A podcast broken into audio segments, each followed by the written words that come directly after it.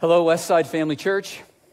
It is so great to see you, whether you're here at Lenexa Speedway or watching online. I want to begin by asking this question Do you find, like me, that there are some things in our world that don't make sense? Are you with me? i have got many. I do. But I just want to pick one.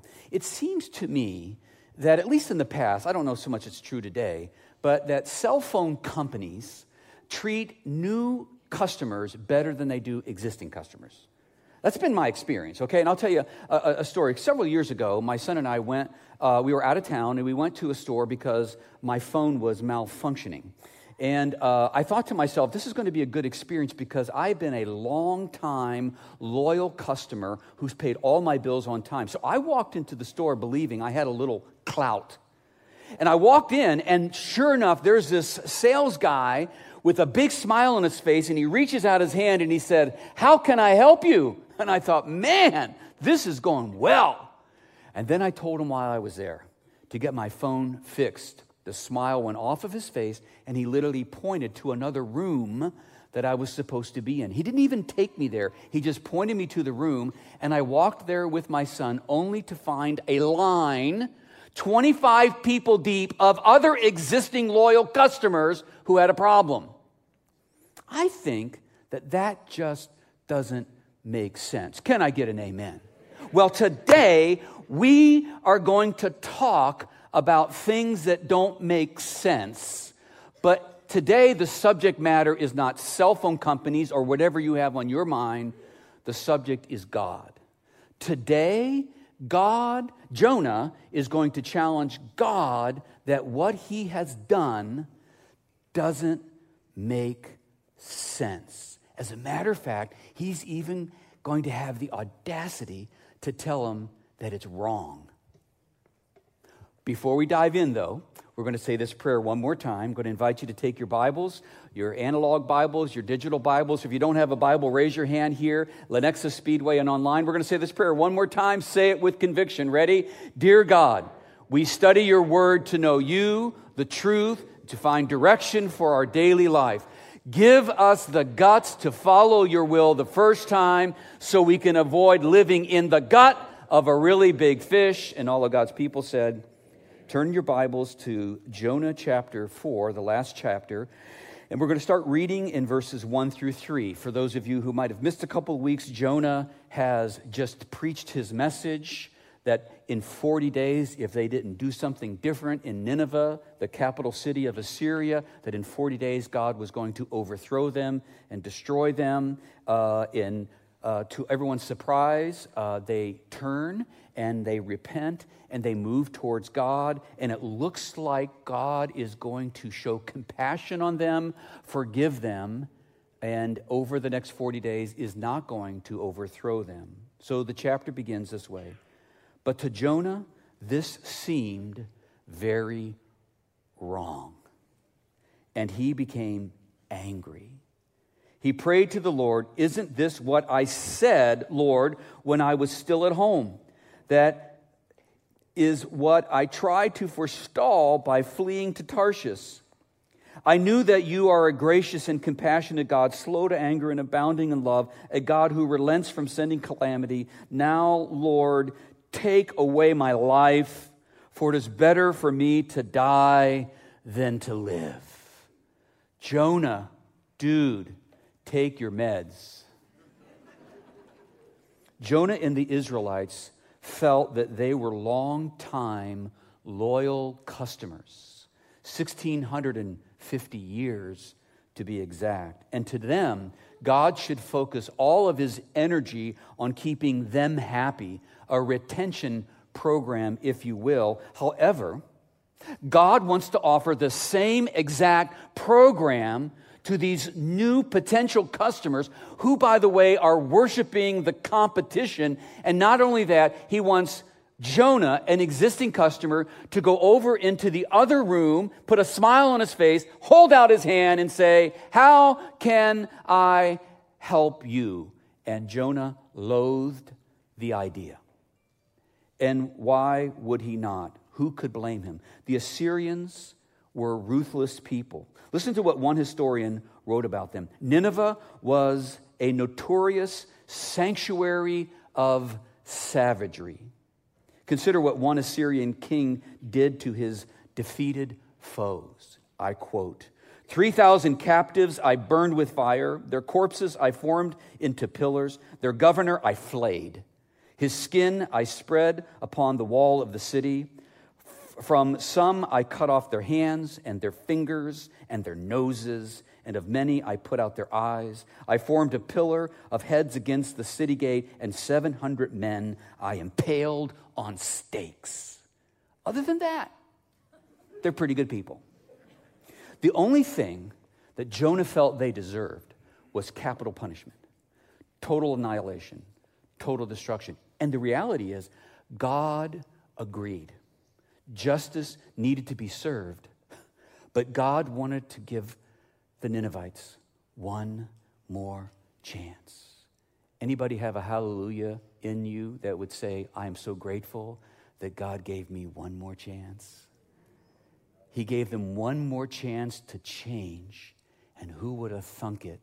They took that chance and they changed. And it angered Jonah to no end because he knew God enough to know that he would show compassion to these people. The question becomes why was Jonah so upset? And I want to offer three suggestions that you can take some notes on in your Westside app or piece of paper. Reason number one Jonah is selfish. I counted I, me, or my in the prayer of Jonah. Just the prayer of that one prayer of Jonah, I counted nine times he uses the phrase I, me, or my. Jonah was super happy that God showed compassion to him when he was in the belly of the fish, but he deems himself more worthy of God's compassion than other people. Idea number two Jonah is prejudiced. He flat out doesn't like the Ninevites. And they are not easy to like, don't get me wrong. Number three, Jonah is filled with pride. I don't think that Jonah wanted to head back home to Israel and live the rest of his days with the notion or the idea that Jonah went there and God showed compassion on them he wanted to come back and said they got what they deserved. But instead, God forgave them and showed compassion on them. Let me give you a modern day example. Nineveh, the capital city of Assyria, today is Mosul, Iraq. Imagine a number of years ago when the brutal dictator Saddam Hussein was in power. Brutal dictator. Imagine that you were given the assignment to go give Saddam Hussein a chance. And so you're sitting in a room with him and you say, hey, listen, if you say you're sorry and promise to never do it again, I'll let you go. And so he says, you know, I'm sorry. I'll never do it again. And you let him go. And you come back home to the United States and you're on national television and you'd say, Did you take him out? Did you take him out? No, no, he said he was sorry and he would never do it again. And I believed him. What kind of popularity would you have on any news station here in the United States of America? he was so upset in verse 3, he said he would rather die. Jonah just needs to be thankful I am not God because I would have said, you know, that could be arranged. Verse 4 God questions Jonah Is it right for you to be angry? Oh, this is a good question. Is it right for you to be angry? Many times in scriptures, God the Father and even Jesus in his time on earth, instead of responding to us with the answer, he does so with the question. Pay attention to the question because the answer is embedded in the question. But in this particular case, Jonah is in no mood to respond to God. Who does such a thing? He has no mood to respond to God. So in verse 5, it tells us that Jonah just goes to the east side of the city to watch and see what's going to happen. Over the next 40 days, he's hoping, in fact, that God destroys them, but he's a little bit nervous that, in fact, God is going to show compassion to them. And again, he's in no hurry to go home. So he sits out on the east side of the city where apparently there's no covering whatsoever. It must be in the dead of the summer. And so he's sitting in the hot sun with no sunscreen. Now, I want you to feast your eyes on verse 6. Then the Lord God provided a leafy plant and made it grow up over Jonah to give shade for his head to ease his discomfort. And Jonah was very happy about the plant.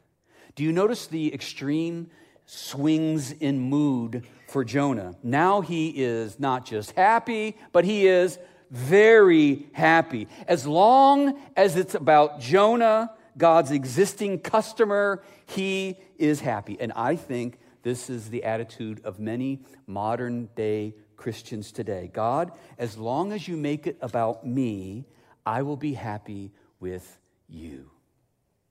But then there is another shift the next morning.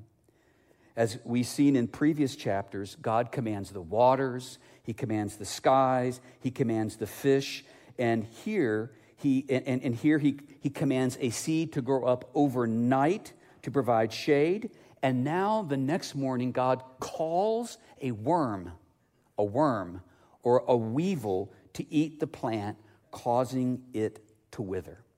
Can we make a note here, just a side note, in the book of Jonah? And that is a worm is better at obeying God than human beings. And Jonah. First the fish, and now the worm. Oh, that we would be as spiritual as a worm. God then calls the wind, a scorching east wind to come in, and it's just beaming down on Jonah and he's sweating and he's frustrated and he's irritated. At the end of verse 8, Jonah wanted to die and said, It would be better for me to die than to live. what a whiner. You know, I love the story of Jonah because he doesn't make me look so pitiful. The whole nation turns to God with just an eight word sermon. In chapter 3, verse 4, 40 more days and Nineveh will be overthrown. Just eight words, and the whole nation turns. The sermon I'm giving you today is roughly 2,500 words.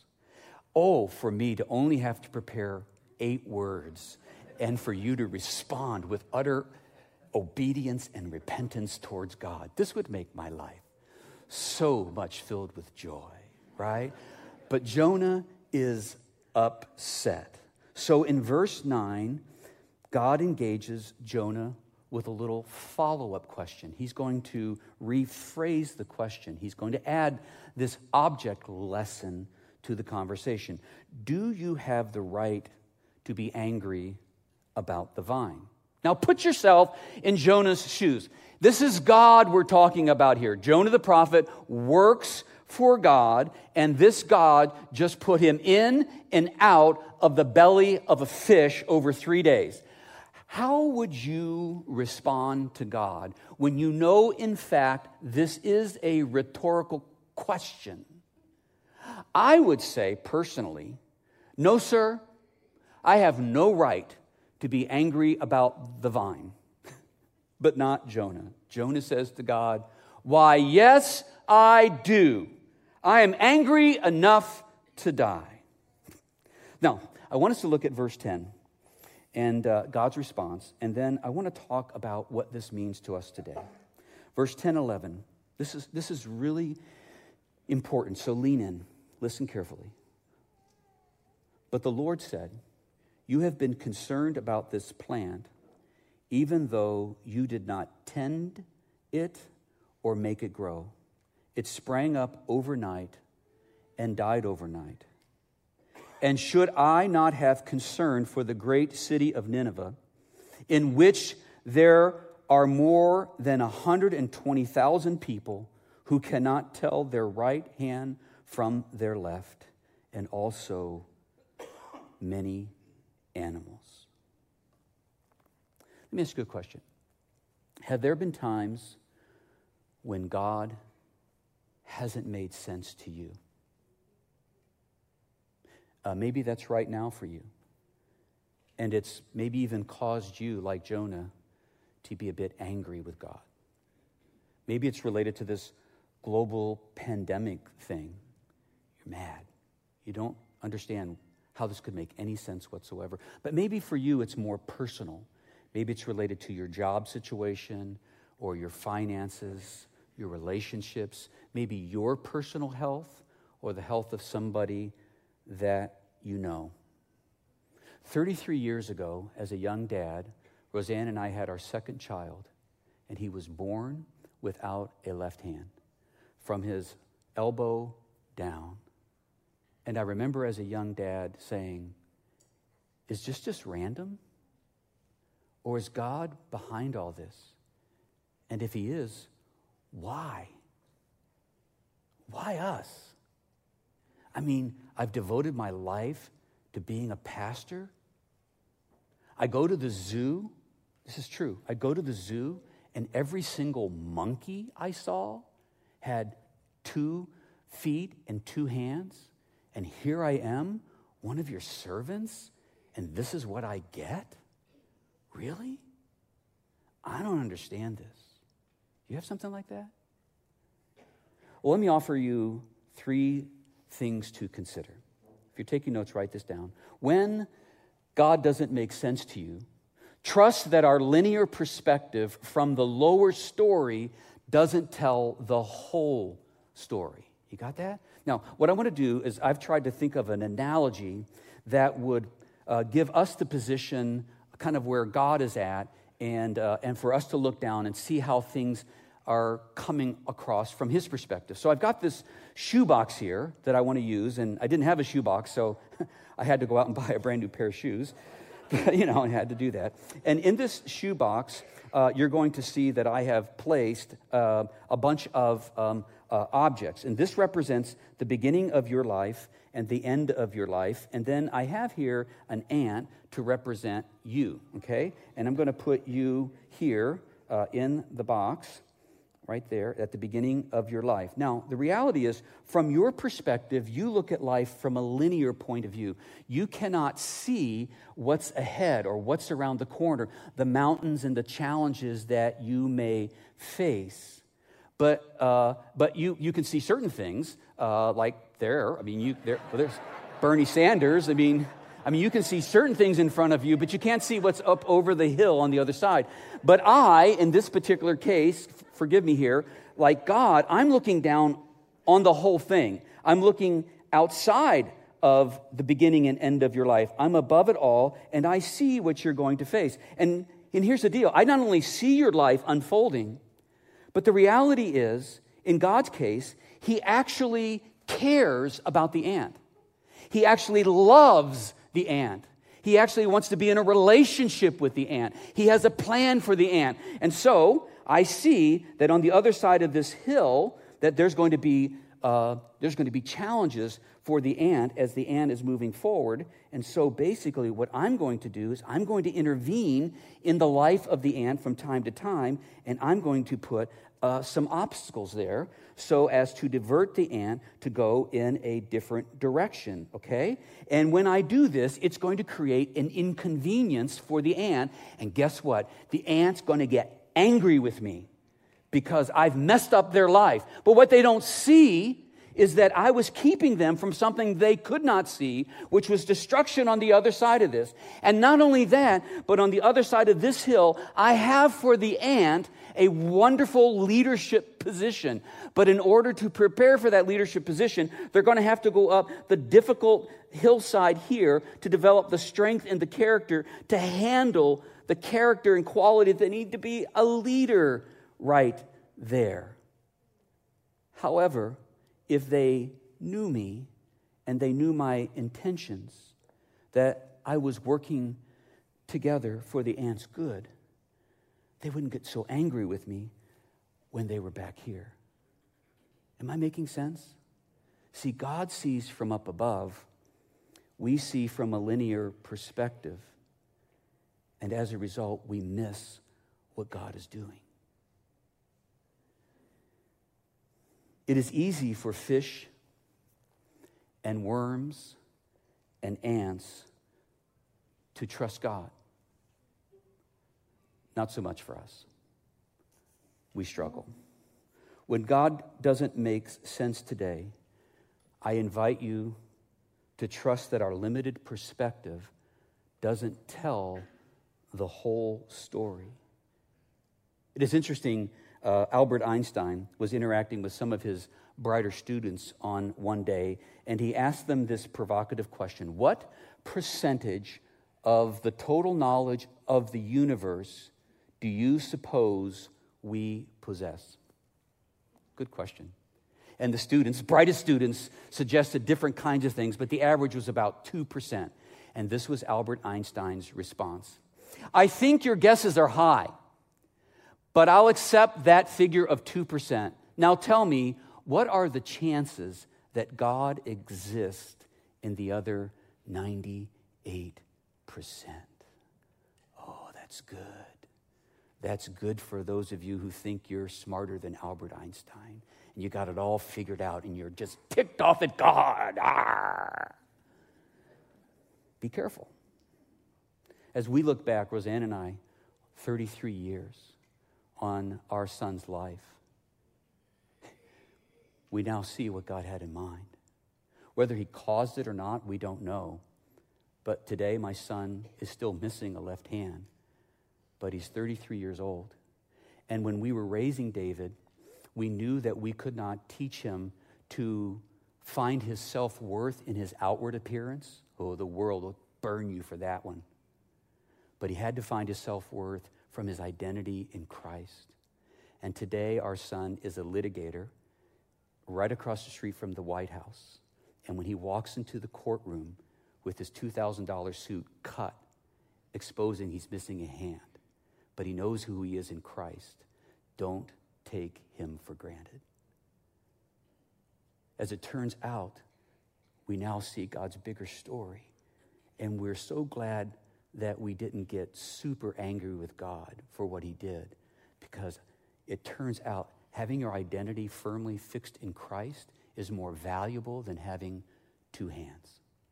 It's the truth. Principle number two when God doesn't make sense to you, trust that God will make things right in his time, not your time, but in his time. Jonah doesn't know the whole story. Jonah doesn't know the half of it, and he unwisely judges God from his position of limited knowledge, and really, at the end of the day, does not have the right to be angry with God if he knew how the whole story would finish. Well, we now know the whole story and how it finishes. Jonah chapter 4, the book ends with Jonah thinking the mission was a total failure. Let's just see about that. So I'm going to put a timeline up. And watch this. This could be said of your life as well. In 750 BC, Jonah preaches, uh, and the Assyrians turn to God. Fast forward 30 years or so, 722 BC, listen to this God is going to use the Assyrians to discipline Israel. See, it turns out that the Israelites, as existing customers, really weren't loyal at all and justice needed to be served. And so God spares the mighty Assyrians to actually execute justice on Israel. Yes, the place that Jonah went back to, the 10 tribes that make up the northern kingdom of Israel, he's going to use the Assyrians to come and sack them and assimilate them into Assyrian culture. But historians tell us because of their conversion, they no longer practice the ruthless uh, practices like uh, like skinning people alive and cutting off their noses. So when they capture the Israelites, they are spared from the ruthless practices of the Assyrians. God wanted to execute judgment rightfully on the Israelites, but he wanted to do so in an act of grace. But we're not done. Fast forward another 100 years to 620 BC, and we see that God's going to raise up the Babylonian Empire to the south to overtake the Assyrian Empire. Okay?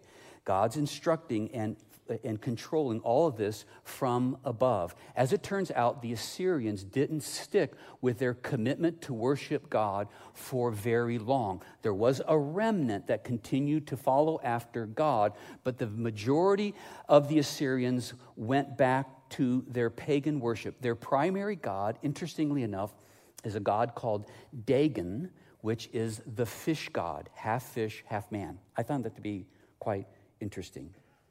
From above the shoebox, God brings justice in just the right time. First Israel, then Assyria, then Babylon, then Greeks, and Romans. And I remind you, he will do the same to all nations today, including our own.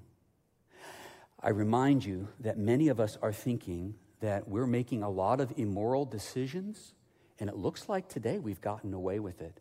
But in God's timing, in the shoebox, above the shoebox, make no mistakes, the United States is not getting away with any immoral decision that we are making. I remind you, in biblical prophecy, United States does not show up in the future. Better put your trust in God. Amen. Okay, fast forward to AD 33.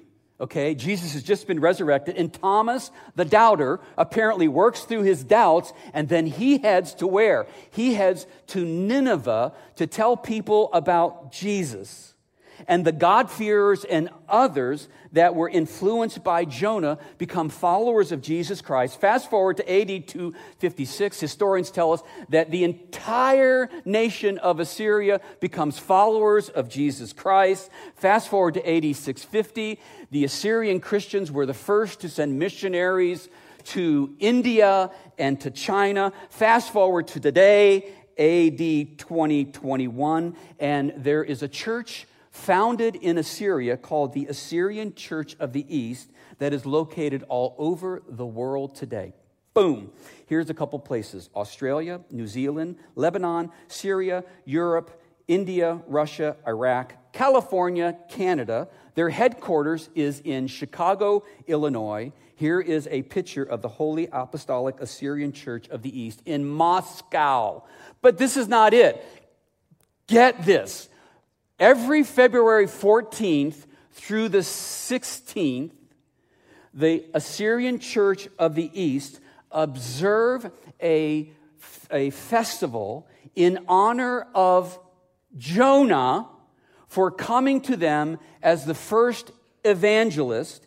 And in this three day celebration of Jonah, in his reluctance to come to them, to this day, they celebrate Jonah coming to them and telling them about God, and like the king of Assyria, issued a fast as a result of believing in God. So, in this three day celebration of Jonah, they engage in a fast. Jonah had no idea the bigger story that God was writing.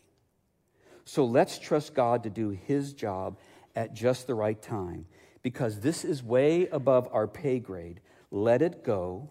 The Bible says, I will repay, says the Lord. Don't live a life of revenge and anger towards God and others and in life in general. Relax and trust God to make all things right in His time. Wait. Wait, O shoebox dweller. Number three, when God doesn't make sense, trust His grace and His love is great and applies to all people, including us. The reality is, there's all kinds of other ants in the box with us. Some of the ants look different than us. Some of them act different than us. Some of them speak a different language than us. There are ants all over the box. Some of them are far away and they're struggling more than we are, but we don't really see them. And so we forget about them. But here's what we know for sure. Here's what we've learned is that God loves them all equally. Oh, how could this be? God loves them all equally and wants to be in a relationship with them and he's calling on his existing f- customers, his existing followers, if you would, to partner with him, to go into the other room, put a smile on our face, and hold out our hand and say, How can I help you? This is at the very heart of Westside Family Church.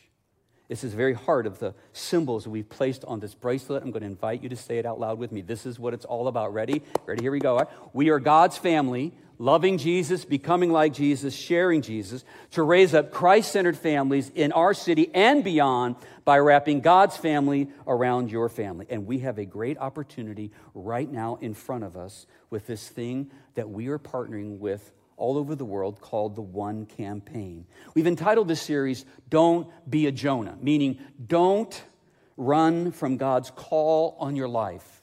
At the end of the series, I'm going to turn it and invite you to actually be a Jonah. Because at the end of the day, Jonah, although initially reluctant, he did go and he did share and look at the ripple effect of his life beyond his ability to see in his own shoebox 2,770 years later. And what happened in Jonah's life could happen to our lives if we simply align our lives to the call of God in our lives. So, starting in two weeks on February the 14th, the same day that the Assyrian church of the east will begin their celebration and recognition of Jonah's obedience in coming to them. On February the 14th, we're going to launch the One campaign with 15 urban cities around the world and 150 churches of all kinds in Kansas City to talk about and to take in and to share the story of Jesus which gives us a grand opportunity to be like Jonah in three ways. Let me tell you. One, be a Jonah by inviting someone on Sunday. Beginning on February 14th, we're going to teach through the Gospel of Mark. What a great opportunity, whether in person or online, to invite someone to take in the life of Jesus through these experiences. Number two, be a Jonah by inviting someone into a watching group. We have these six episodes on the life of Jesus were laid over these episodes is word for word the Gospel of Mark in over 500 languages. And you can invite people into this experience with proper social distancing. You can do it online. You can do it as a family. And uh, who doesn't like popcorn and Netflix, right? This is what this is, right? But it's not about some silly drama, but rather it's about the life of Jesus. And the final one is be a Jonah by inviting someone to the listening plan. There's this free app, and, uh, and on this free app is an invitation for people to take in Matthew, Luke, and John over a 40 day period for 10 minutes a day Matthew, Luke, and John. It is all about Jesus. We're inviting you to take in Jesus, but we're inviting you to be a Jonah because there are people you know. There are people God's calling you to to share the good news. And who knows? If not 2,770 years from now, there might even be a fast in honor of you. Does your cell phone service make no sense to you? I'm sorry. I offer you no hope. Does God not make sense to you? I have this piece of advice for you. Don't let your view from the shoebox overwhelm you, but trust in God who sees it all from above. And remember, He is crazy in love with you. Not just love, crazy love. Who among us would send our only child to die for people who deserve death. That's what God did with his son. I have three boys. And I tell you the truth, I'm not offering any of them up for you. I'm not. End of story. God is so crazy in love with you that he did just that. That's called crazy love. And as we enter into a time of worship here, Lenexa Speedway and online, we're going to enter into a time of communion together, of remembering this crazy love sacrifice on our behalf. We deserved judgment, and yet God gave us one more chance and sent his son. Be standing to your feet as we worship together.